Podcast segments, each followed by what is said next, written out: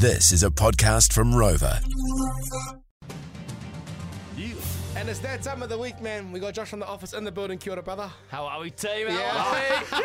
are we? First one for the year. First one of the year, man. Shortland Street update. Anything you missed out on this week before the final episode of the week tonight at 7 p.m. What have we missed out on, man? I tell you what, team, it's good to be back, and it's even better to have some top quality television back on TV every night to watch.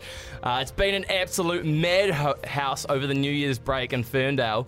The GOAT Chris Warner took over the hospital while uh, Esther was on leave, and he hired a bunch of new doctors. So that was one of my predictions. I was right there. Three more uh, cast members on the show, and one of those cast members happens to be the bartender that Monique got with at the New Year's uh, Christmas party. So he's part of the storyline now. He's part it of the wasn't just a storyline. one night stand. No, no, he's back. He's back. He's Scocks, dude.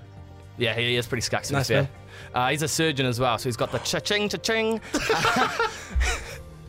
Not that money matters, but anyway, uh, Harry Harry got dropped from a leg amp- amputation uh, surgery he was about to do. He was literally scrubbing in, and his, uh, Dr. Warner, Chris Warner, the goat, comes in and goes, "Harry, you're not doing it anymore," and got some random other surgeon to come in, and he managed to save the leg. So this guy was about to lose his leg, and then another surgeon comes in and saves it. That's how, Wow. short, that's how elite they are at Shortland Street. That's all. Yo. Well, he doesn't actually work at Shortland Street, so it's a bit awkward there. But uh, anyway, uh, I'll just shut up. I'll just shut up. uh, Drew and Villy and now Harper are all in this ploy, and they're looking very sketchy about what has happened exactly to that creepy coach.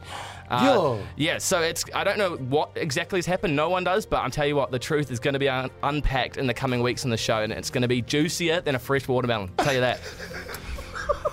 And last night, we love a Thursday cliffhanger. We love it. We love it. Uh, it ended with a bang. Selena went ham on Madonna in the middle of the hospital because Selena saw uh, the priest was texting Madonna after she promised nothing was happening. And so Selena went off. man. Yeah, she snapped.